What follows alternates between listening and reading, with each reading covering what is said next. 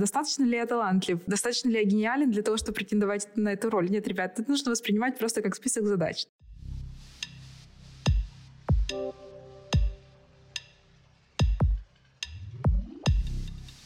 Всем привет! Это Толмачева Юля и подкаст «Реально». Сегодня вопрос переезда стал как никогда актуальным. Многие прямо сейчас находятся в новом для себя месте, а кто-то продумывает план на будущее и изучает возможности. В сети можно найти множество советов и рекомендаций о релокации. Именно поэтому я решила обсудить несколько необычный, но очень интересный способ для людей творческих профессий переезда в Великобританию, Штаты и страны Европы. Этот способ – виза талантов.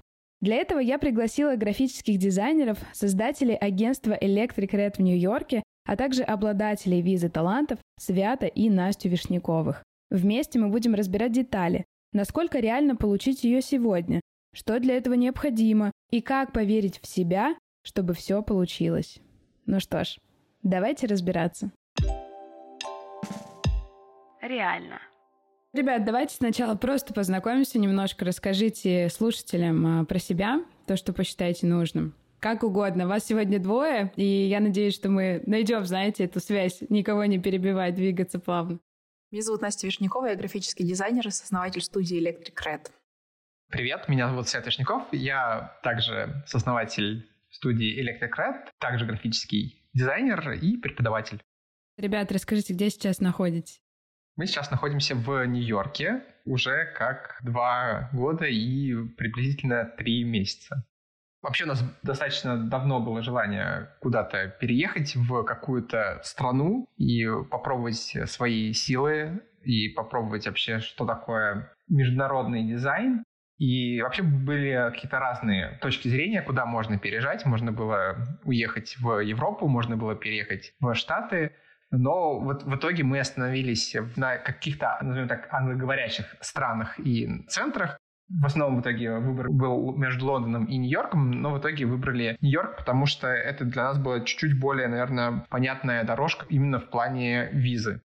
Немного поясню нашим слушателям, что этим выпуском мне хотелось бы сломать шаблон того, что переезд в другие страны сегодня это практически невозможно, особенно если мы говорим про Америку, в которую и в мирные времена было практически невозможно уехать, а сейчас уж тем более. На самом деле, при планировании и делении большой сложной цели на маленькие шаги становится понятно, что все реально. И сегодня мы поговорим не только про творческих людей, но и затронем а, специальности IT и продуктовых дизайнеров. И, в общем, посмотрим с разных сторон. Сегодня ребята как раз поделятся своим опытом, какой они задействовали подход, чтобы все случилось. Ребят, правильно ли я понимаю, что Свят обладатель визы талантов в Штаты, а Настя, ты в UK?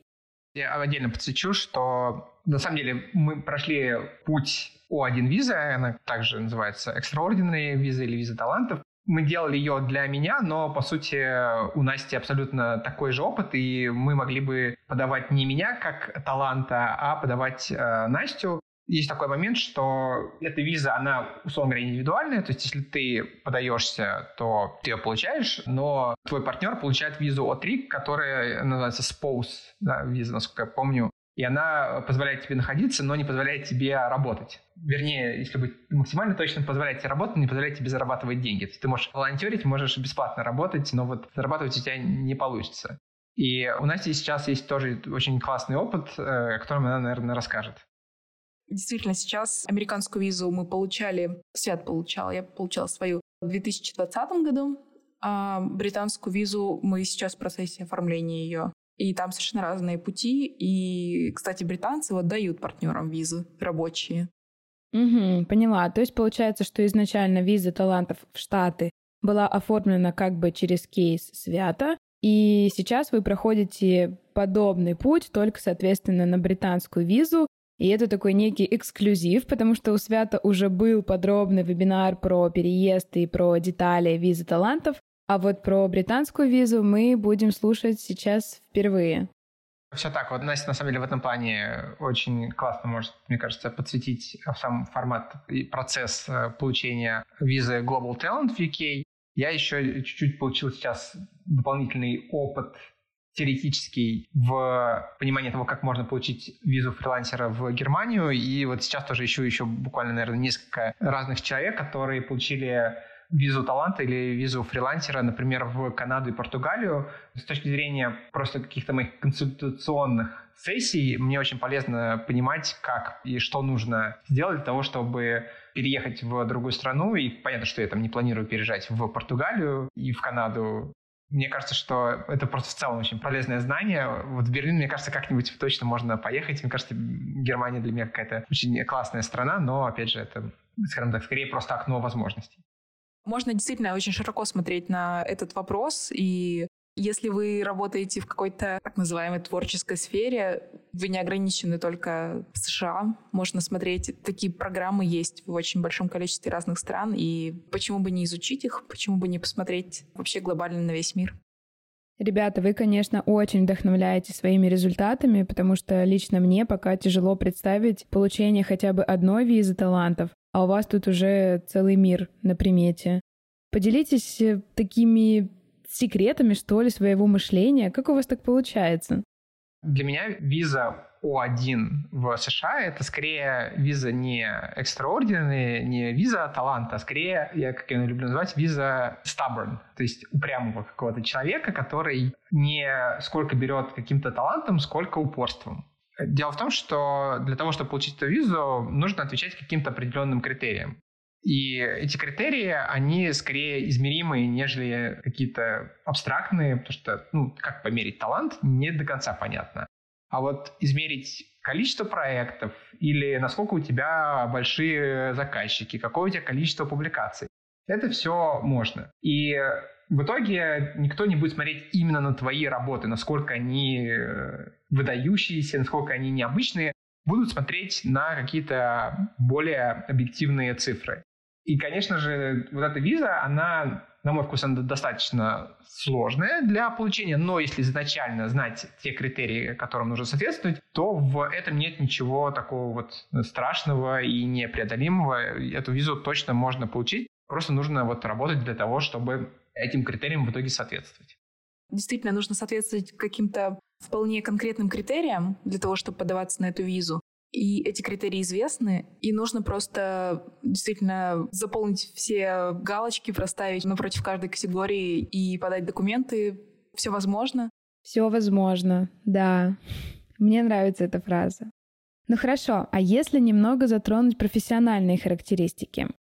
Что я должна сделать? Может быть, я должна обладать какими-то специальными навыками? Или, я не знаю, я должна быть гениальной для того, чтобы этого достичь? Вот какие должны быть мои дальнейшие действия? Есть э, формальные критерии, такие как э, количество просто проектов. Вот у тебя в портфолио должно быть от 7 до 9 крепких проектов, крупных, которые ты должен сделать для больших заказчиков. И это то, с чем может справиться довольно большое количество дизайнеров, потому что когда ты работаешь в какой-то студии, то ты так или иначе соприкасаешься с разными заказчиками. Например, это может быть Яндекс, Альфа-банк, Сбербанк, если мы говорим про российских заказчиков. И это все те как раз проекты, которые котируются, которые отвечают требованиям. Здесь очень сложно говорить про какую-то extraordinary или про что-то такое вот талантливое и гениальное. Мы как дизайнеры очень часто сталкиваемся с такими проектами. При этом есть, наверное, часть критериев, такие как участие в жюри или, например, международные награды, которые в этом плане, наверное, чуть больше соответствуют названию этой визы. И это что-то, что как раз реже гораздо встречается как опыт у дизайнеров. И вот над этим, на самом деле, нужно гораздо больше работать. К сожалению, такие шаги, которые лучше, чем раньше ты начнешь их э, делать, тем проще тебе в итоге будет получить визу. Да, Свет говорит про особенности как раз американской extraordinary визы. Можно сказать, что эта виза, когда ты начинаешь собирать документы, это несколько такое самозабывающееся предсказание. Ты собираешь документы для визы таланта, и чем дольше ты собираешь документы, тем больше ты соответствуешь, очевидно, критериям таланта, по мнению американской, собственно, системы. Например, ты решил, что ты хочешь собрать портфолио, и сегодня ты вынужден уже практически участвовать в конкурсах, ты вынужден идти в жюри, ты вынужден создавать больше медийности вокруг себя. И чем больше ты этого делаешь, соответственно, тем больше становится твой какой-то профессиональный вес, тем более медийным ты становишься, и тем ближе ты себя продвигаешь к этой характеристике, к этому состоянию глобально талантливого.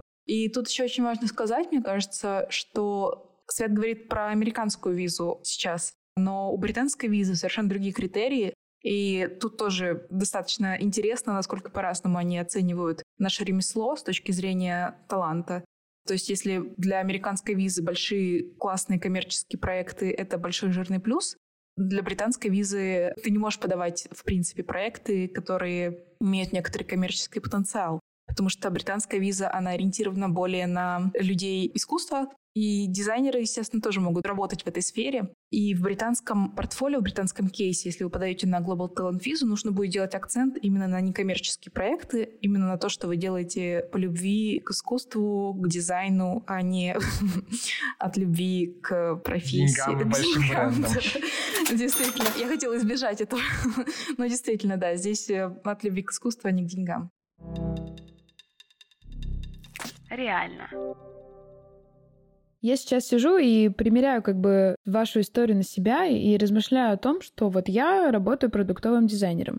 Что бы я могла такого положить? Ну, например, у меня есть э, крупные коммерческие проекты с довольно как бы мировыми именами. Я думаю, что я могла бы с ними что-то придумать. Но вот если я не графический дизайнер, не какой-то выдающийся художник, есть ли у меня вообще какие-то варианты подаваться на такой тип виз, типа виза фрилансера, виза талантов и так далее.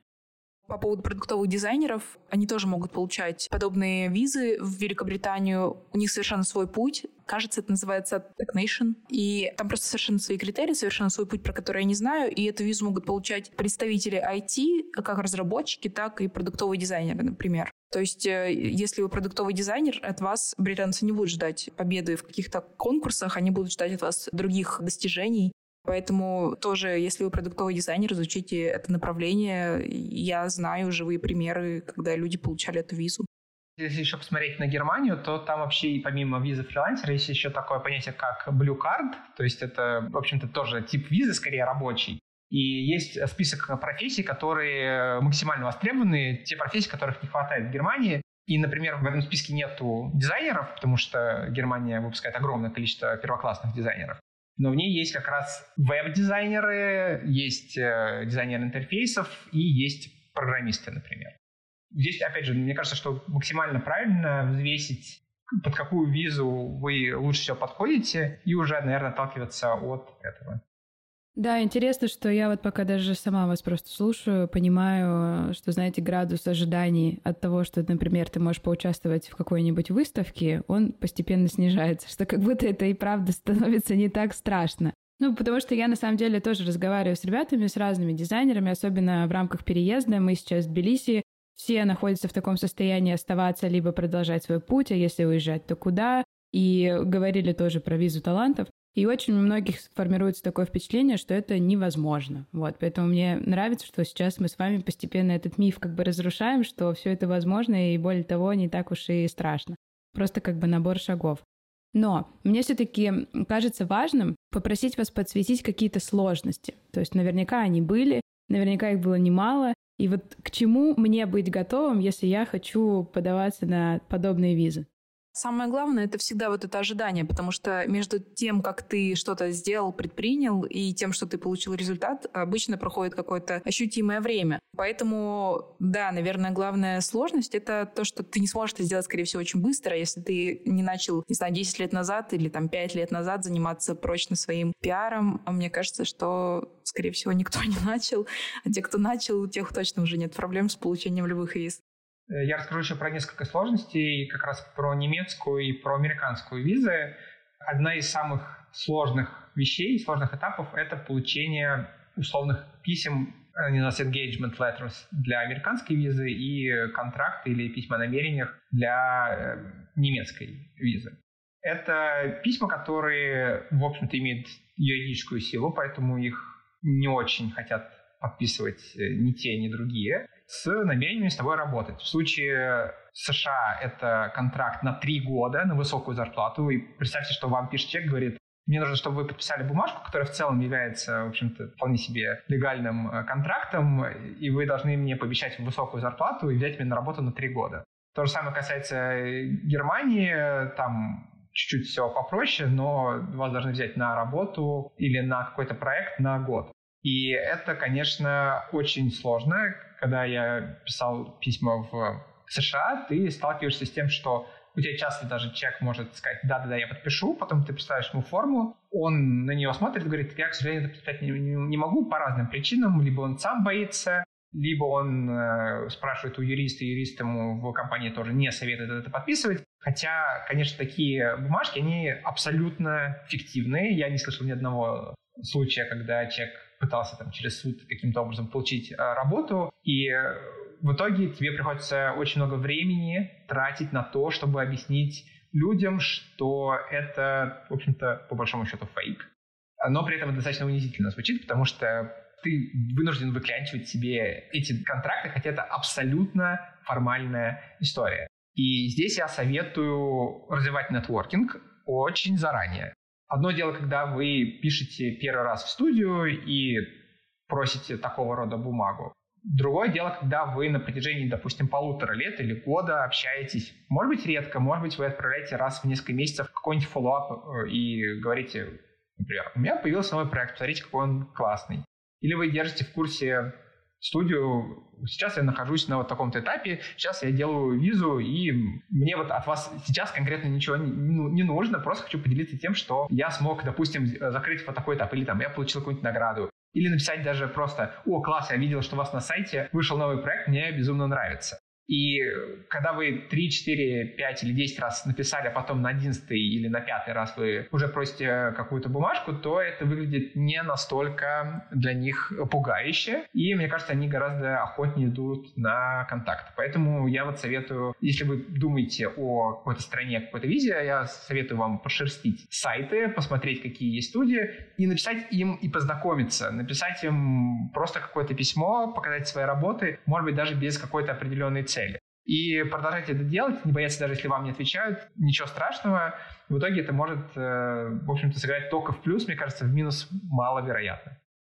То есть это действительно может занимать какие-то дополнительные недели, может быть, месяцы, потому что просто тебе нужно организовать какого-то человека, который не слишком заинтересован в твоей визе, и это будет для него по какой-то значимости там, на последнем месте в течение рабочего расписания дела, поэтому будьте готовы к тому, что придется действительно много раз про себя напоминать. Но в этом тоже нет ничего такого страшного. Ну, напоминайте, ну, займет это у вас ну, дополнительные несколько недель. Не вижу тут большой беды. Главное начать. Еще я расскажу, наверное, о таком своем тоже личном опыте старта визы, собственно говоря, когда ты только решаешься на сбор информации, и в самом начале ты обычно получаешь консультацию. В данном случае, когда я говорю про визу О1, ее лучше делать всего с э, лоером, с юристом, который хорошо разбирается в том, что нужно подавать, в каком виде это все нужно делать. Вот в отличие от британской визы, которую можно сделать, в общем-то, самостоятельно.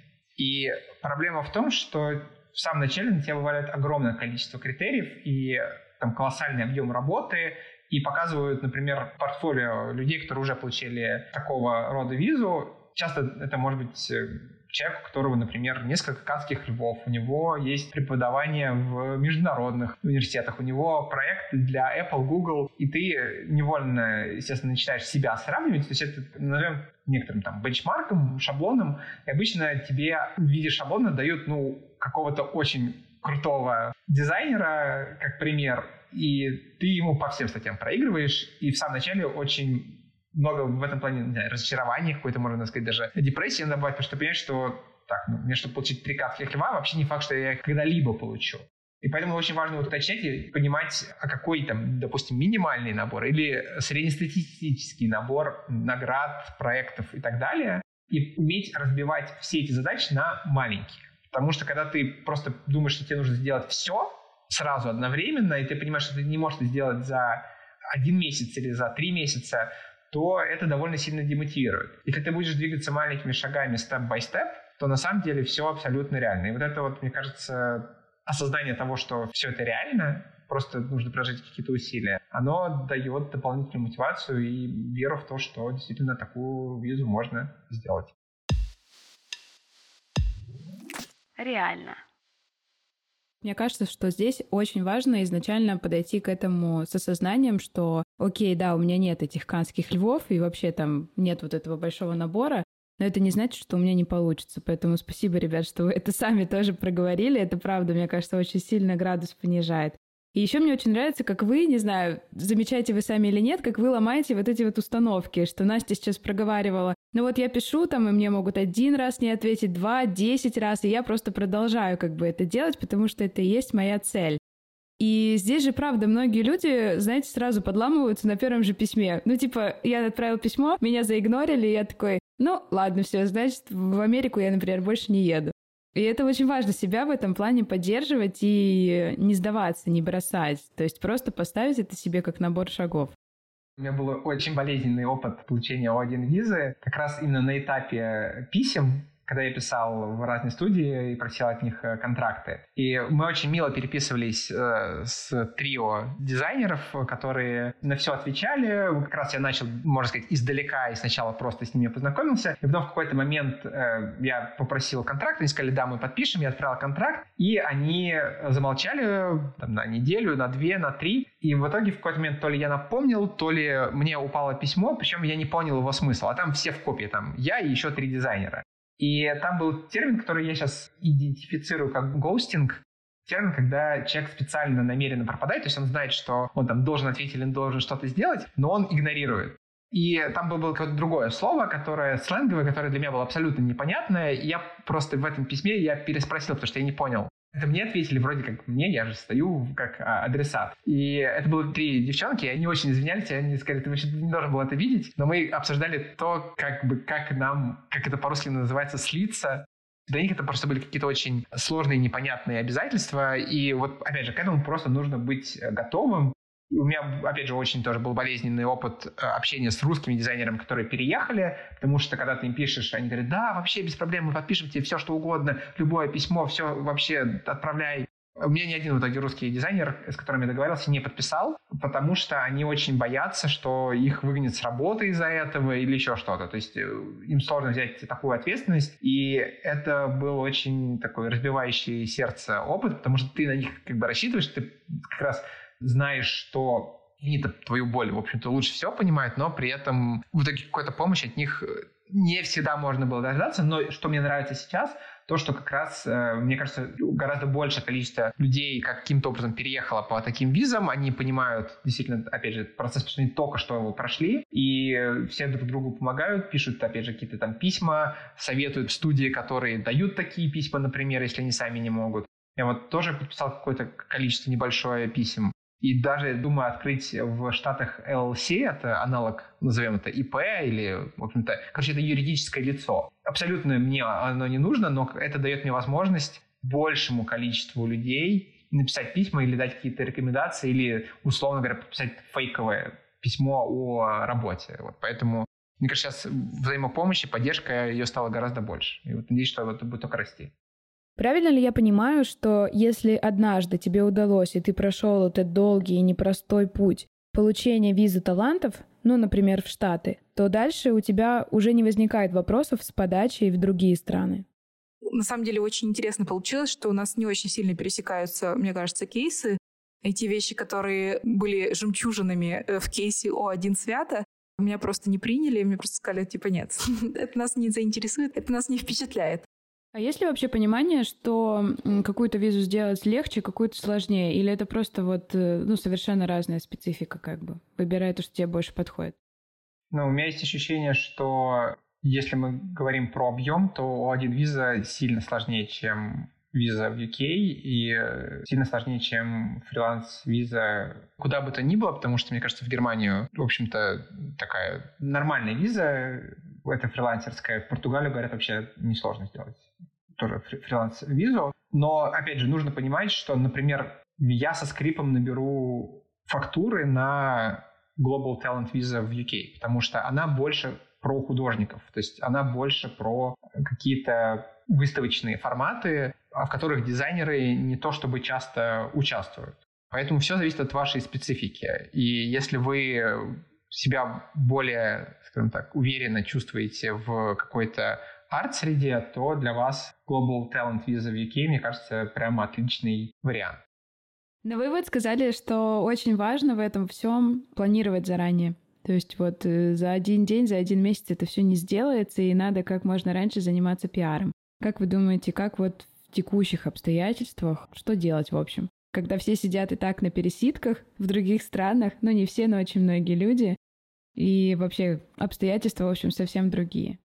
Здесь просто нужно понимать, что у тебя должна быть такая вот мотивация дополнительная для того, чтобы улучшить свою жизнь. И обычно переезд по рабочей визе сильно улучшает твое состояние и уверенность, потому что нелегалом переезжать тяжело, а если ты можешь где-то легально работать, то у тебя очень сильно ограничен круг стран, где ты можешь это делать, и обычно там еще сейчас получается возросшая конкуренция, потому что очень много украинцев, россиян туда, в общем-то, переезжают. Мне кажется, что Медийность, опять же, она важна в большей степени для О1 визы, например, для визы фрилансера в Германию или в Португалию. Медийность не то, чтобы является каким-то важным критерием. А тебе не должны писать все, что тебе нужно, это доказательство того, что с тобой там будут работать. А это настойчивые письма в студии с просьбой предоставить тебе, в общем-то, какую-то зарплату, контракт, и здесь, опять же, у всех разные условия. Кто-то может переехать в Германию и продолжать работать, допустим, на какого-то российского заказчика, и ему не, не нужно будет искать работу в Германии. Кто-то будет одновременно искать работу. Здесь у всех условия разные. Если честно, я бы в любом случае, хотите вы переезжать, не хотите переезжать, я бы всегда советовал бы работать над какими-то векторами, планами, backup-планами, в конце концов, когда мы понимаем, что есть возможность переехать, или иногда она появляется, вот как последние полгода у огромного количества людей появилось не то что желание, а просто необходимость уехать из страны. Реально. Мне кажется, что очень часто в процессе создания вот чего-то такого большого люди в самом начале теряют уверенность. Ну, допустим, там подался на какой-то конкурс, тебя не взяли, либо вот на письмо не ответили, да и вообще на интервью никто не зовет, и ты как бы сразу же теряешь уверенность, и такой, ну, наверное, это не для меня. Вот как вам кажется, как можно себя поддержать в этот момент, не растерять эту уверенность по пути? Это сложный вопрос, он, мне кажется, довольно индивидуальный, но мне про это сложно говорить, потому что, мне кажется, более-менее всегда уверен в... Да, мне кажется, что ты родился с уверенностью просто. Поэтому, в смысле, что значит не чувствовать себя уверенно? Я не очень понимаю. А в чем, а в чем вопрос? Мне кажется, что можно посмотреть просто на те примеры, которые есть перед глазами людей, которые переехали, и это не всегда, скажем так, лидеры индустрии. То есть есть э, большое количество людей, которые тихо делали свою работу, при этом переехали куда-нибудь в Португалию, Германию или даже в Штаты. И э, ты понимаешь, что в целом ты на каком-то одном уровне с ними находишься, и это, в общем-то, вселяет в себя надежду. То есть, как я говорил в самом начале, тоже иногда вот эти вот темплаты, они выглядят очень пугающе, потому что они показывают лучших, так сказать, лучших из лучших. Но при этом, если начать разбираться, ты понимаешь, что на самом деле требований гораздо меньше, и часть из них не обязательно желательная. И если ты не, не хочешь, например, преподавать, то, то преподавание не является там, необходимым условием получения например, extraordinary визы в Штаты. Вот поэтому с уверенностью тут, э, тут немножко сложно. Мы в целом испытываем большую неуверенность в текущей ситуации, в, текущих, в текущем дне. Наверное, просто если все бить на маленькие задачи и делать шаг за шагом, то мне кажется, что эту уверенность можно только копить, наоборот, а не растерять. Мне кажется просто, что нам всем свойственно в себе сомневаться, ну, кроме свята. Поэтому э, мне кажется, здесь просто нужно всегда держать перед собой, перед глазами эту цель, которую ты преследуешь, к которой ты идешь. И это, мне кажется, достаточная мотивация, достаточное основание как бы, чтобы двигаться вперед, чтобы себя как-то подбадривать. Достаточно ли я талантлив? Достаточно ли я гениален для того, чтобы претендовать на эту роль? Нет, ребят, это нужно воспринимать просто как список задач. Номер один — инициировать такую публикацию. Номер два — поучаствовать в конкурсе. Номер три — поучаствовать в выставке. И просто шаг за шагом это выполнять. И мне кажется, каждый плюсик напротив каждого пункта будет э, поддерживать, мотивировать и помогать двигаться вперед. А было ли у вас вот такое решение, что вот теперь мне нужно проявляться, вот теперь мне нужно больше как бы пиариться, рассказывать о себе, либо это тоже как-то очень органично сложилось, так же, как и уверенность твоя, Свят? Ну, мне в этом плане, наверное, повезло больше. У меня изначально было достаточно много способов э, получить какие-то публикации. И я, когда начинал сотрудничать, например, со школой Bank Bank Education, они часто меня ставили как э, спикера, потому что я люблю потрепаться. И у меня, в общем-то, не было недостатка какой-то фактуры вот этой вот медийной. И она действительно росла как, как снежный ком. Может быть, не настолько быстро, но тем не менее. Мне кажется, в этом плане э, Насте чуточку было не то, что сложнее, просто Настя не настолько хотела, может быть, изначально, может, заниматься какой-то медийностью, но вот сейчас, мне кажется, тоже входит во вкус. Мне кажется, что все-таки во многом это осознанная работа, которую мы выполняем, потому что мы понимаем, например, что если есть extraordinary виза, то следующий шаг, ну, логичный, например, это может быть грин-карта, на нее тоже можно подаваться с кейсом Таиланда в Штатах. Поэтому это, на самом деле, мне кажется, это осознанная работа, но действительно, чем дальше, тем э, не, несколько проще это делать, потому что когда у тебя есть уже, там, не знаю, 10 наград, получить 11, уже как-то проще, ты к этому как-то относишься легче, и ты, может быть, делаешь что более на автомате.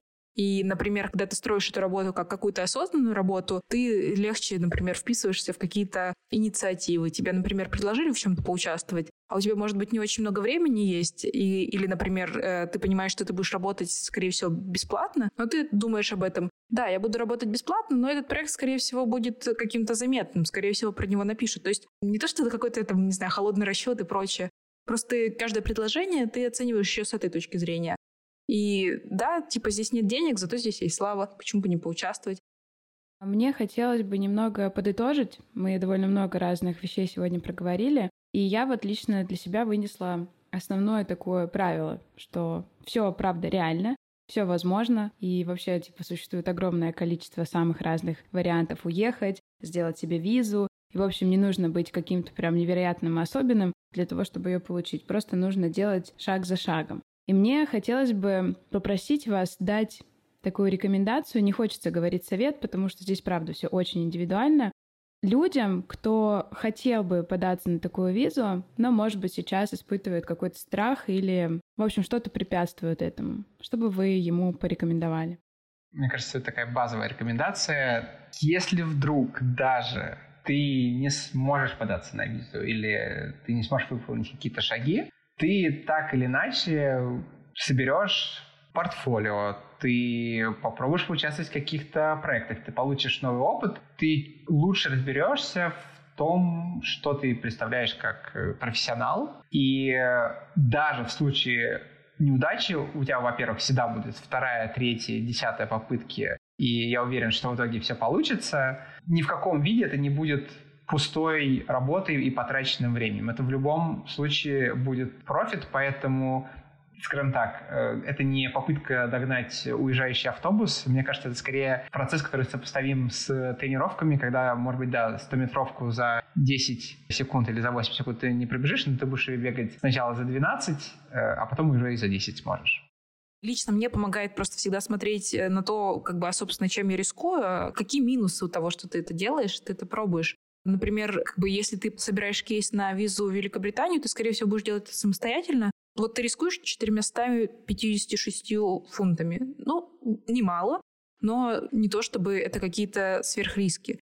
Вот э, если ты отправишь свое портфолио, а как бы а, оно не пройдет, вот ты потеряешь эти деньги и, и в принципе, ну, еще какое-то время. Что ты получишь в ответ? Ты получишь в ответ, скорее всего, подробное письмо с тем, что почему твое портфолио не подошло. Ну, вот возьми, переделай. Класс. У меня прямо самой сейчас такой подъем, мотивация, вдохновение. Это правда клево. Мне хочется еще слушателям сказать одну вещь, которую я довольно часто повторяю что во всех этих процессах вы не одни. Ну, то есть есть люди, которые уже проходили этот путь и могут поделиться опытом. Я вот знаю, что у Свята точно есть, кажется, консультации, да, посвященные как раз вопросу переезда, и можно, если что, прийти и поспрашивать. Нас не, не знаю, есть ли у тебя такая штука? Ну, сейчас по-разному бывает, в том числе я могу подробнее рассказать про процессы, и если что, приходите. Это не юридическая регуляция, это такие, скорее, формат вопрос-ответа про процессы, про свой собственный опыт. Но, опять же, возможно, это кому-то будет э, полезно, потом уже можно и какого-то юриста посоветовать, который возьмет делать ваш кейс, вашу визу. По О1 визе и по Global Talent британская есть разнообразные комьюнити, где люди друг с другом общаются, рассказывают про свой опыт, отвечают на вопросы. Я думаю, что вступление в такие комьюнити в Телеграме тоже очень полезные. Например, очень большой чат, который называется «Философский пароход». посвящен как раз Global Talent Visa для художников, дизайнеров, архитекторов. В общем, там э, достаточно много людей, и они там друг другу помогают и отвечают друг другу на разные вопросы. Да, в общем, такое как бы резюме нашего сегодняшнего разговора. Получить визу куда угодно практически всегда реально при определенном наличии желания, шагов, и если это все еще разделить не есть слона, да, по кусочкам, и, в общем, окружить себя правильными людьми, которые могут, если что, подсказать, помочь, поддержать. И вон Свят вообще идет оформлять компанию. Если что, можно ему письма отправлять на рекомендации. Вы не одни, в любом случае всегда будет поддержка какая-то рядом. Я все ссылки на философский пароход, на Инстаграм ребят и другие, в общем, источники приложу в описании подкаста. Ребят, спасибо вам большое, было очень Классно с вами сегодня быть, поболтать. Спасибо, что выделили время, поделились своим опытом, своей экспертизой. Мне кажется, это будет обязательно кому-то очень важно. Спасибо. Спасибо, было очень приятно пообщаться, и я надеюсь, что у всех все получится. Я надеюсь, что кто-то, может быть, после этого решится и, и сделать первый шаг. На самом деле ребята подарили гораздо больше полезной информации, чем вмещает этот выпуск. Поэтому здесь я представила его короткую версию, а полную со всеми деталями можно будет найти по ссылке в описании этого подкаста. Там ребята рассказывают про все нюансы и шаги подачи, с чего нужно начать и с чем вы сможете столкнуться по пути, о различии виз и многое другое. Переходите по ссылке для получения полного доступа. Ну и, конечно, не забывайте оставлять звездочки, ставить лайки, писать отзывы и делать репосты этого подкаста в сторис. Все это очень поможет. Ищите меня по ссылке собачка JU Толм. Услышимся. Всем пока. Возможно, все.